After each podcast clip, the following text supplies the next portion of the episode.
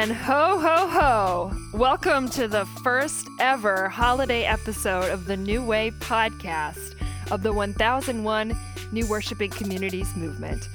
Together, we're exploring the connections between people, their communities, and the ways that context shapes faith.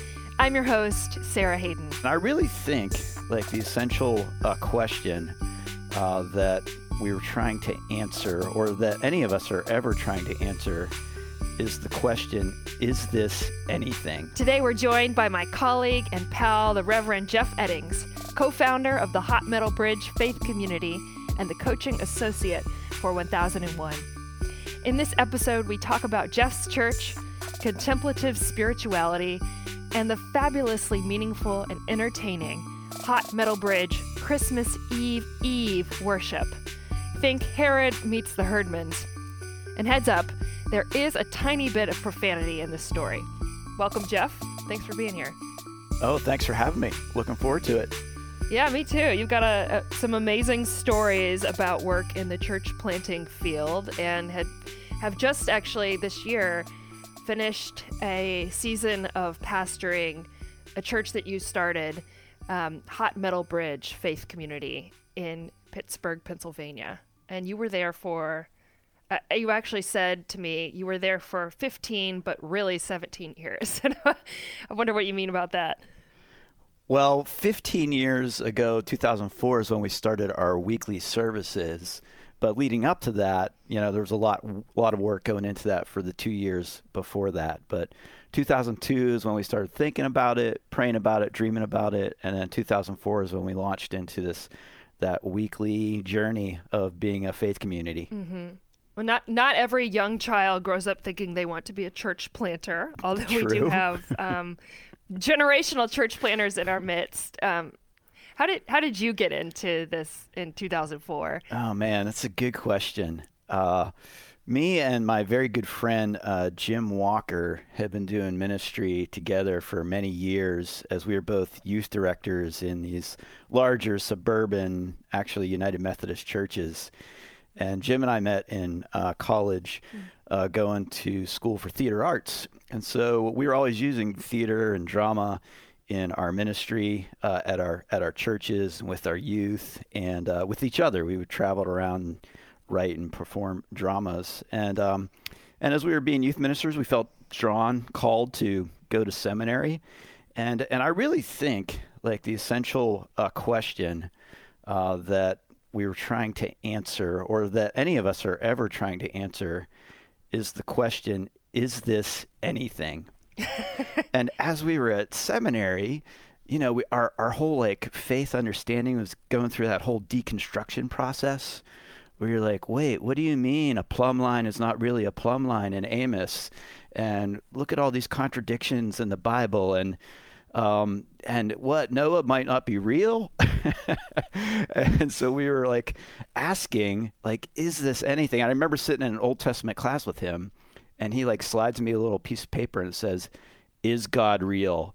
and I being yes, very, the ultimate seminary. Yes. Yeah, I being very pastoral, I, I said I, I, write on it, "Shut up, you moron," and slide it back to him, right? but a couple weeks after that, over breakfast, he says to me, "Hey, we need to plan a church." so he goes from wow. like, "Is God real?" to I think we need to plant a church. And I think it is really because we're always searching to answer the question is this anything? Yeah. Tell me where that comes from. Where does that come from? That that comes from that comes from David Letterman. Okay. I don't know if you remember the sketch um, David Letterman used to do on his show called "Is This Anything," and it was a sketch where the curtain would would go up, yeah. and behind the curtain there'd be all these random things happening, people juggling chainsaws. Um, you know, doing cartwheels, somebody with hula hoops, all kinds of weird stuff. And then Dave and Paul would discuss, is this anything? And they would decide at the end whether it was something or not.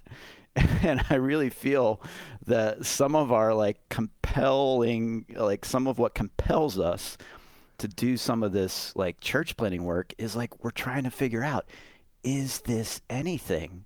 And by this, I mean like this whole life thing, what is it? What's going on? And and when we feel like the spirit moving in us, it compels us to like try to answer this question. And so there we were in seminary trying to answer the question. And then there we were over breakfast deciding, you know, one way we're going to try to answer this question is we're going to start a faith community and, and see where that, that leads us.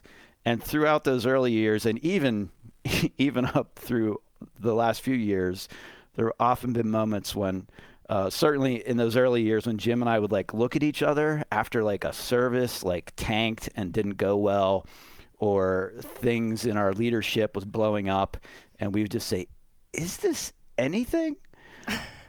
and even you know up through the my final years of being in hot metal, there plenty of times where I'm like, "Oh, Lord have mercy, is this anything?" Um, but often the, the, the answer was, "Yes, this is something," mm-hmm. but I'm not quite sure we ever figured out, or we're still always trying to figure out what the something exactly is.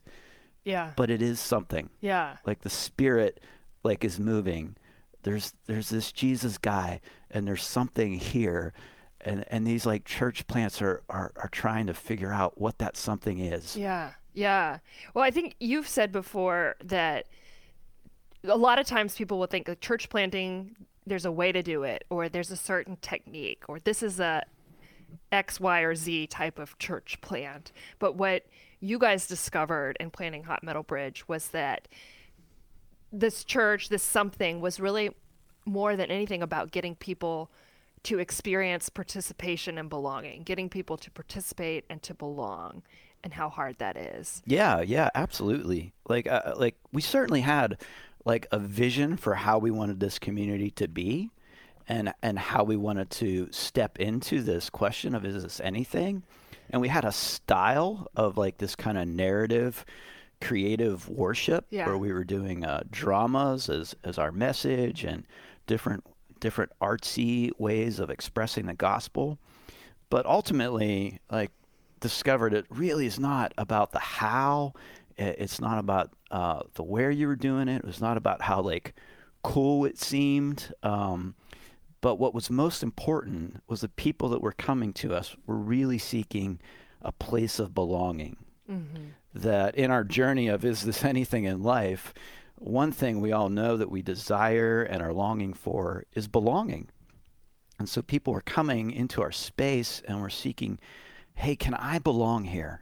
You know, was was their kind of unsaid question often. And we and we found like the most important way for people to really belong was to participate. Like, and how can we get people participating in the life of the community uh, in whatever was happening? you know and for us like participation was was always an open invitation. Like what's your idea? What's your thought? How can we empower you and equip you to try to do whatever that thing is? And how can we get you involved in in worship? And how can we get you involved in our in our ministry in our outreach? And it's the people that felt that they could participate that then discovered that place of belonging yes you know and and then it didn't really matter how like hip or happening your your service was or wasn't. Yeah. It was about like if I'm part of it and I'm belonging and you have me up front in some sort of capacity, like then I then I have ownership of this place. And then I feel like uh, I'm a part of, of something that's bigger than me. And that ultimately also kind of gives me some meaning and, and some direction. So, mm-hmm. Really, we found it wasn't about trying to put on a show. Our, our, our creative arts are even though you come from the theater background. Yeah yeah it was not about like you know how, how perfect is this going to be or do you have your lines right? You know it was about being authentic and it was about inviting like literally everyone into the participation of, of the community. Yeah yeah you know, um, it reminds me of a conversation we had in season two with Diamond Hargis, the roving lister, and he talks about it, that in their church and in their community, the most important question you you can ask someone is what do they have to give, mm. and and how how much how dynamic inherently that is. That if someone offers something, the way to promote authenticity is to be willing to accept that gift and to like it takes time and energy to say, yeah. well, my gift is cooking or my gift is hospitality. That it doesn't stop there. Yeah. Then yeah. the energy moves to help them offer that gift and, and Yeah. do so continuously, which takes a lot of time. Yeah, it does, and it takes a lot of like building relationships, and it takes a lot of trust. Mm-hmm. Because sometimes you want to be like, I, I'm, I'm not sure I want you to give that thing Yeah. you're saying you want to give to the community. yes. And and and this kind of brings me to that story. the Christmas Eve Eve story. Yes, yeah. So so there was a woman in our community, Sarah, who was um, living on the streets, and and I've kind of learned uh, through our engagement with folks that are on the streets, and through my good friend uh, Dave Electric that. You don't necessarily call them homeless because a lot of folks on the street, like that is their home. Yeah. in a in a very real way. Uh, and so Sarah started coming around our community, and she was one of these folks that was on the streets, and she didn't really have a place um, that was safe for her on the streets. And we were actively actually working with her to try to get her some housing. So for uh, some time, she was actually uh, living in our in our parking lot and kind of making that her her her camp. Um, and we had to kind of do that discreetly. Neighbors aren't really excited about that kind of activity happening in the parking lot, but that's where she was landing, and it was like the only safe place. There was a lot of unsafe places for her, but Sarah was was being faithful at uh, being around on Sundays and showing up at our uh, meal that happened twice a week called the table, and she even for offering uh, one day brought forth and put in the offering plate uh, a receipt for half and half that she had bought that morning that morning for our coffee station. And she was like here's my offering you know? Yeah. here's what i have to give. And sarah would i mean she would try to help out in any way possible. And she was this uh, little a smaller woman and uh, she would she would talk your ear off and it was just a you know a part we were trying to find ways to how sarah participate and belong. Um, and sometimes there's a lot of challenges to that and and she shows up at our christmas eve eve service which is a service that we usually do a drama and very family friendly and we were doing the story called the greatest christmas pageant ever which a lot of people might be familiar with Yes. it's where these like kind of punk rock kids come in who don't know anything about the Bible and they take over the pageant, right? So that's the nature of the story. Well, Sarah shows up and it was very clear that she had been drinking most of the day. And so she's chattier than usual. Which is saying something. she's kind of, yeah, she comes up to me and she's like, you know, just kind of expressing all the things she's expressing. I'm trying to get everybody ready for the service, and I'm thinking, uh oh, how's this going to go? And so I helpfully find Sarah a seat in the back and ask Scott, one of the folks that oversees our homeless ministry, to keep an eye on her. Yeah. And so things are just getting ready to get started. And she gets up and walks immediately down to the front and takes a seat like two rows from the front. Yes. So, so uh, she sit. She happens to sit next to my wife. So I kind of go over, and uh, you know, my wife kind of like gives me the indication that like she's got this, Yeah. right? That she's going to take care of this. And my wife's sitting there with with her family, uh, her sister and brother-in-law, and my nephew and niece are all over there. And they're visiting And for so the holiday, like to check they're out. visiting. Yeah, they always come like for this. And so as the service starts and we're doing announcements, starting music, like Sarah's just like chatting away, right? She's like, it's like she's having a conversation with who's ever up front. and she's like right in front of our, our musician who's on the on the piano. And, and he plays like a couple verses for our first uh, Christmas hymn, and I can't remember what it was, but he ends and Sarah says, "Play all the verses, play all the verses." And so, so Carolyn's trying to you know settle, settle her down a little bit, and then the play starts, and she kind of settles down, but you can hear a little bit here and there throughout the play, and then at one point during the play, there's just a big ruckus over by Sarah. I hear a clattering and a clanging, and I, and I look over. I'm trying to figure out what's going on, and she had this big coat on, and her vodka bottle had fallen out of the coat and was oh. clattering on the floor. so my brother-in-law scrambles. He grabs it, get it back in her coat. Yes. I think around this point in time, my niece leans over to my wife and says, "I'm scared." Although Sarah really wasn't scary. She No. wasn't scary. She was just, you know, loud. This isn't what you expect at the worship service Christmas Eve Eve. not exactly not No. exactly so so carolyn keeps like talking to her keeps kind of settling her down so there's one part in the play where the punk rock kids uh, learn about herod right and they learn about how herod had all these children and babies killed and so the punk rock kids in the play are getting upset and about herod and So this is that you're uh, doing the Gospel of Luke story, where, like, for those who have, haven't heard, Herod is the the evil king, so to speak. Right, that- right. And so like the kids and the play are unpacking this and and Sarah really she you, you kind of get the feeling like she doesn't realize it's a play. She thinks like they're just kind of wanting to interact with us. Mm-hmm. And then so in the middle is Sarah goes, "Oh."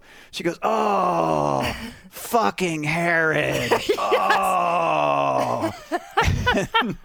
My wife leans over and goes, Sarah, Sarah, you shouldn't swear in church. And Sarah looks at my wife and goes, Ugh, Herod isn't a swear word.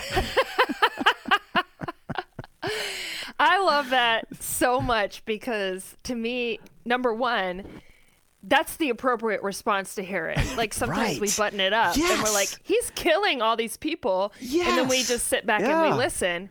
Sarah is understandably outraged and mobilized of this gospel story. right. Yeah, Yeah. so true. Like she's It's ready she's ready to go. And this is the dinner party story that I like to share with people when they say, "What's the difference between like the traditional kind of church and the kind of um, work that 1001 is doing?" Not to say that they're all like this Christmas Eve Eve service, Mm. No. but No. um, unexpected things happen, Yeah. which we Yeah. find in in many ways challenging, but also I think nourishing and enlivening, and and they tell us things. I think about the story of God that we don't get any other way. Yeah. Like Sarah showing Yeah. up and saying, uh, you know, Herod's the worst. Yeah. that, that, yeah. that that's part of this Christmas drama too, is the what's at play, what's at stake. and Sarah was uh, was just looking for space to belong. Mm-hmm. You know, and and felt like she could show up even though she knew she was drinking all day. Mm-hmm. And you know, at the end of that service, we have the the candlelight, and Sarah has. And we kind of form a circle around the whole place, but Sarah was like in the middle of the circle, holding two candles, you know, rocking back and forth, singing "Silent Night." Mm-hmm. And uh, and I mean, I was a little concerned. I was like, okay, are we just going to burn the church down now? Is that what's happening? As She's kind of go out with a you know, bang, yeah. flailing the, the the candles around, but she was literally in tears, Mm-hmm. you know. And at the end of it, I just went over to her and hugged her, wished her Merry Christmas. I wasn't sure what else there was to do at that point. You've said um, that life in church and church planting is actually more about failures than successes. Yeah, at least the way we define failure and success. Yeah. Right? Because, um, you know, we want our church plants to succeed. We want folks to come. We want to be sustainable. We want to check off all the boxes of like doing the good things as as a, a new church. But often, uh, there's so much that goes wrong. There's so much that we would qualify as as failure. But I think like that's what's important to embrace uh, as as church starters, as new worshiping community leaders, is to be ready to like embrace your failures and to understand that they're really actually a significant part of success. That if we're not trying creative things, uh, if we're not making space for everyone to belong, um, because we're afraid to fail, uh, then then the church is not going to be what we need it to be, which is a place of communion, place of communion with others and and with with God. So we've had like so many failures over over the years, failures in terms of. Uh, how we, you know, thought we should do our, our leadership, failures in terms of how we were getting people to participate. Um, but also like our policy was, hey, we're going to throw as much spaghetti against the wall and, and see what what sticks. Um, but most of the time, a lot of that spaghetti falls right off the wall. How do you talk about that as a community? Like, do you guys, did you have a vocabulary for that? Did you say, like, that was a, well, that didn't go so well. We're going to try the next thing? Yeah, I, I, think we did. I think we were just very uh, per, permission giving. Mm-hmm. Um, and I think sometimes those failures were, were definitely like painful or unexpected or failed in ways we weren't anticipating. Um, but again, I think it's being like authentic and and naming your failures. I think that's was a really important thing in our community to name like, oh, that didn't go well. Oh, but what can we learn? What can we learn from it? And I think most importantly, like, how do we care for each other in the midst of what seems like like failure? Hmm. Um, like, how do we how do we continue to be compassionate? How do we continue to listen? Um, because again, that goes back to how we belong to each other. And it's easy to belong to each other when things are going well and everything seems like a victory. Mm. It's harder when we're in the mess and things aren't going well and things uh, seem to be failures. Mm. And some, like looking back at my own life, I think that some of those moments in, in church life, in, you know, growing up, in finding identity, that those messy moments are really they're the catalytic moments. They're the moments where if we test those waters and we live authentically and someone does invite that realness into their own lives too that you feel belonging. Yeah. Winning the award or being the best at something, it may tell us something about what we're capable of, but mm. it doesn't I don't think necessarily result in the kind of belonging you experience when shit hits the fan, so to speak. and, yeah. And you're all still yeah. there together and you're in the boat together and you're moving forward, even into uncharted waters. Because I, th- I think failures, that's where transformation happens. That's, that's where we become transformed. And like that's the, the real work of the gospel. Yeah. Is our own transformation and the transformation of community. And failure is a is a catalyst for that. It's it's very much um, like Richard Rohr's falling upward. Like y- you need those moments where you're you're seemingly not getting it right, or everything goes in the wrong direction. Uh, that those failures are often uh, catalysts to true transformation, to deeper transformation in, in our lives and in our faith journeys. It's beautiful. You mentioned Richard Rohr, and um, who's one of the great contemporary contemplatives, um, Christian. He's teaching Christian contemplation, and you, um, Jeff, have certainly a contemplative bent. I've learned a lot about contemplation from you. Um, I'm wondering if you wanted to say anything about that type of way of connecting with God and your own spirit influences the way that you do ministry or experience life. Yeah, absolutely. Um, you know, I think in our, our spiritual journeys, we're always looking for different ways to have, uh, to be formed uh, in Christ, uh, to grow in our, our, uh, our discipline or the shape of uh, who we are uh, as a Christian.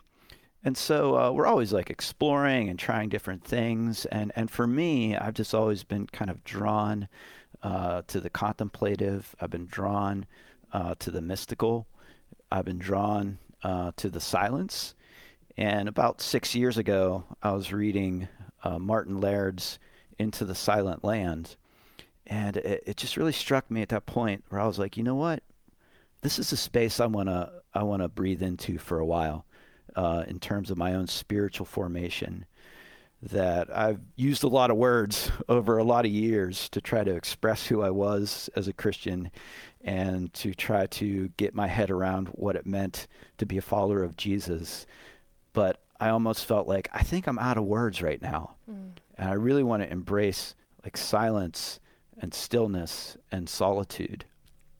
And so uh, that's really the journey uh, I've been on the last five or six years where I, I try to take more uh, silence and solitude. I try to explore more contemplative paths of um, prayer and leadership.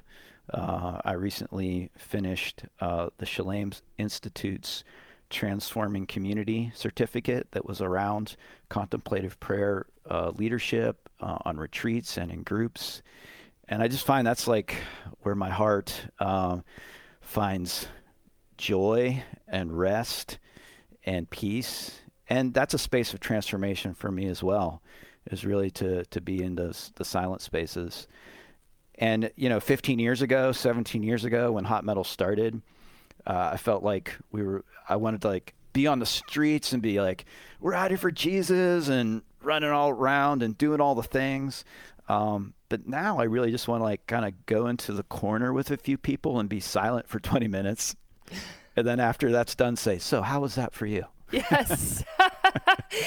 and if, if you're listening and you haven't experienced contemplative prayer, it can sound like like that that's nothing or you know like that's just sort of copying out but Yeah. when you I, I find jeff when it, the privilege of working with you is that your commitment to contemplative prayer and silence rubs off on me in unexpected ways and you know just the discernment i think that that you possess uh, because of abiding in that silence and waiting and listening rather than always being forced to come up with an answer when it's not time yet. I mean, I've just learned so much from that. Well, I'm, I appreciate that, Sarah. And because, you know, it's not easy. Right. It's not just turning it. Yeah. it sounds like, oh, that's just like the easy way out, or like, no, being still is difficult. yeah. Being silencing the monkey brain is challenging. You know, now maybe more than, than ever, as we have so many distractions uh, available to us and uh, that are constantly calling for our attention and, not just electronics just like life itself seems to have like ramped up to this constant nonstop you know way of doing things rather than giving us any space to discover ways of being in the midst of life. And so that that's what I've, I've found in it that it helps me learn how to be and, and not always have to be uh, not always do um, and creates uh, space uh, for for me to connect uh, more deeply with that communion with God. It's really been a place where I experience a deeper communion with God. When you are starting something, um, you don't always know where it's going to end up 15 years from when you started. Yeah. And there are countless, countless examples of, of you as a church planters and the leadership team and individuals who come and um, influence the way that the work continues and this process of discernment. I'm wondering if you have you could tell us a story about Hot Metal Bridge and and the ways in which like the baby Hot Metal Bridge Church um, grew and um, became who it is today based on some of the people who were involved in that church. Well, I think the the mistake we unconsciously make when we start this work Yeah. is we think we're going to start a faith community and we have a vision of what it's going to look like and then we just think that's the way it's going to be like throughout its life and we don't understand that starting a new church is about entering into a continuous process of discernment that the discernment about how we are carrying out the mission of Jesus, how we are following faithfully after Jesus, that discernment never stops. And I think when churches stop doing that discerning work, that's when they begin to atrophy, and that's when things start to fall off, and that's when people start to wander away. That we always need to be asking, like, who's God put before us now, and who's God calling us to? And we always have to hold loosely to our expectations of what the outcomes are. That I know often, like through the years, people would get a coffee with me here or there and we'd have this impassioned conversation and they'd talk about how this is the church for them and they're so excited they found it and they can't wait to be a part of it and then i would literally never see them again yes. but you don't know No. you don't know what like seeds are being planted you have no idea like we we have to hold loosely the idea of like what the outcomes to our work is on a day-to-day basis. And i have one story that really uh, highlighted this for me. This whole like you never know when you're planting a seed. So um, 10 years ago or maybe like 11 years ago we were we were making a shift from meeting in a goodwill cafeteria um, to buying a restaurant bar and converting that into our worship space we had been for the first five years without a, a building. Uh, we just had this cafeteria we were renting out and an office space. But we had this opportunity to buy this restaurant bar, and it seemed like a good fit for us. So we were sitting in what was then the restaurant one evening, uh, considering the plans for, for the building and how the building was going to be uh, changed into a worship space. So our architect was there, our leadership was there. It was very exciting, right? We're like, oh man, we can't wait to see the plans. What's this going to look like? So we're we're leaning over this plan, and this this woman sticks her head in the window, literally sticks her head in the window, and she says, "Hey, what what are you guys about?" And, is a good and- Pittsburgh. yeah, yeah, good Pittsburgh accent. What are you What are you guys about? And uh, I'm looking at the I'm looking at the plans, and I'm thinking, wow, somebody should talk to her. and we're all just kind of like looking down. She says it again. What are you guys about? And I'm like, wow, pastor should go talk. I'm like, oh wait, that's me, right? So like. So I go outside and she she's uh, she's smoking a cigarette and she's walking her dog and and uh, and all of a sudden I find like I'm stuck. I can't I can't seem to get the words out. All the Christiany words are coming out about what we're about, or trying to talk about our mission, or all these things. But I feel like I'm just like a bunch of mumbo jumbo, right? Uh, But finally, I just say, you know, uh, what we're really trying to be about is trying to trying to have that space of belonging uh, for other people, so we can understand how we belong to each other and how we belong to God communion. That's what we're about. Being with each other and being with God. And she like nodded her head. She was like, "Oh, okay. And she said, All right, well, I'll be back someday. And then she's getting ready to walk away. I'm like, Well, can I pray for you before you go? And she's like, Nah, you can pray for my dog. so, So so she wanders away. But then I never see this woman again. Right? She's she's again like gone.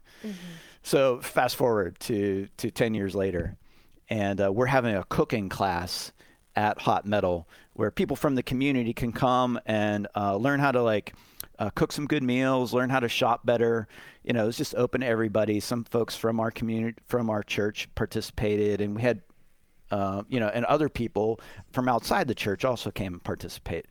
And there was this one woman, Sherry Lynn, and she came and was part of the class. She wasn't a part of Hot Metal. And after the class is over, she keeps uh, showing up. She keeps she starts showing up on Sundays, and she starts helping with meals. And turns out she's a great cook, and she is uh, six months into her recovery, and she is just embracing everything about our community and becoming real involved. And and one one Sunday after our meal, that she helped prepare. I'm thanking her, and I'm just like, Sherry Lynn, it's, it's so great to have you part of this community.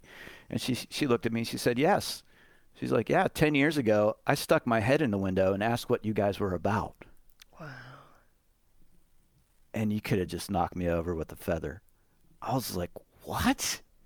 I was like, That was you? she was like, Yes. She's like, I told you I'd be back someday.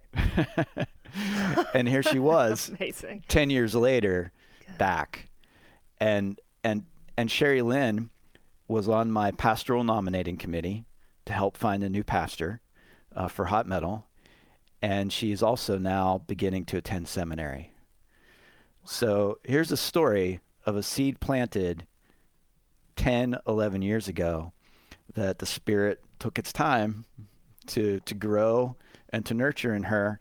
And now she's like a, a valued uh, member in leadership in our community. It's an amazing reminder that people live their lives in between Sundays and so in yes. between the years of yeah. plans. Like it's not just happening there when we're gathered. And, and it's about the slow work of God. Yeah. Right? It doesn't happen overnight. Jeff, thank you so much for being a part of this conversation and just these stories are a gift of encouragement and just a gift of beauty to the larger church. I just so appreciate you and you as a pastor.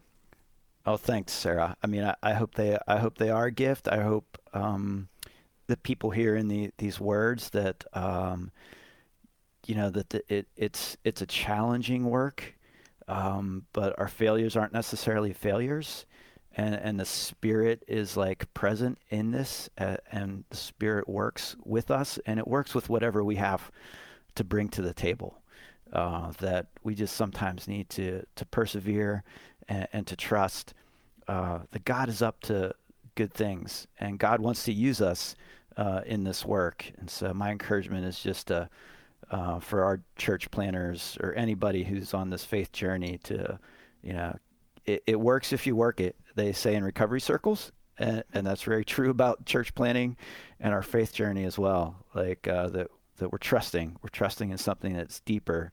But I think what's really important for me is that that something always remains connected to Jesus. Like Jesus is actually the something that's the answer to the question is this anything? There's still something about Jesus. Jeff, thank you so much. A quick plug for our coaching program. New possibilities are exciting and full of promise.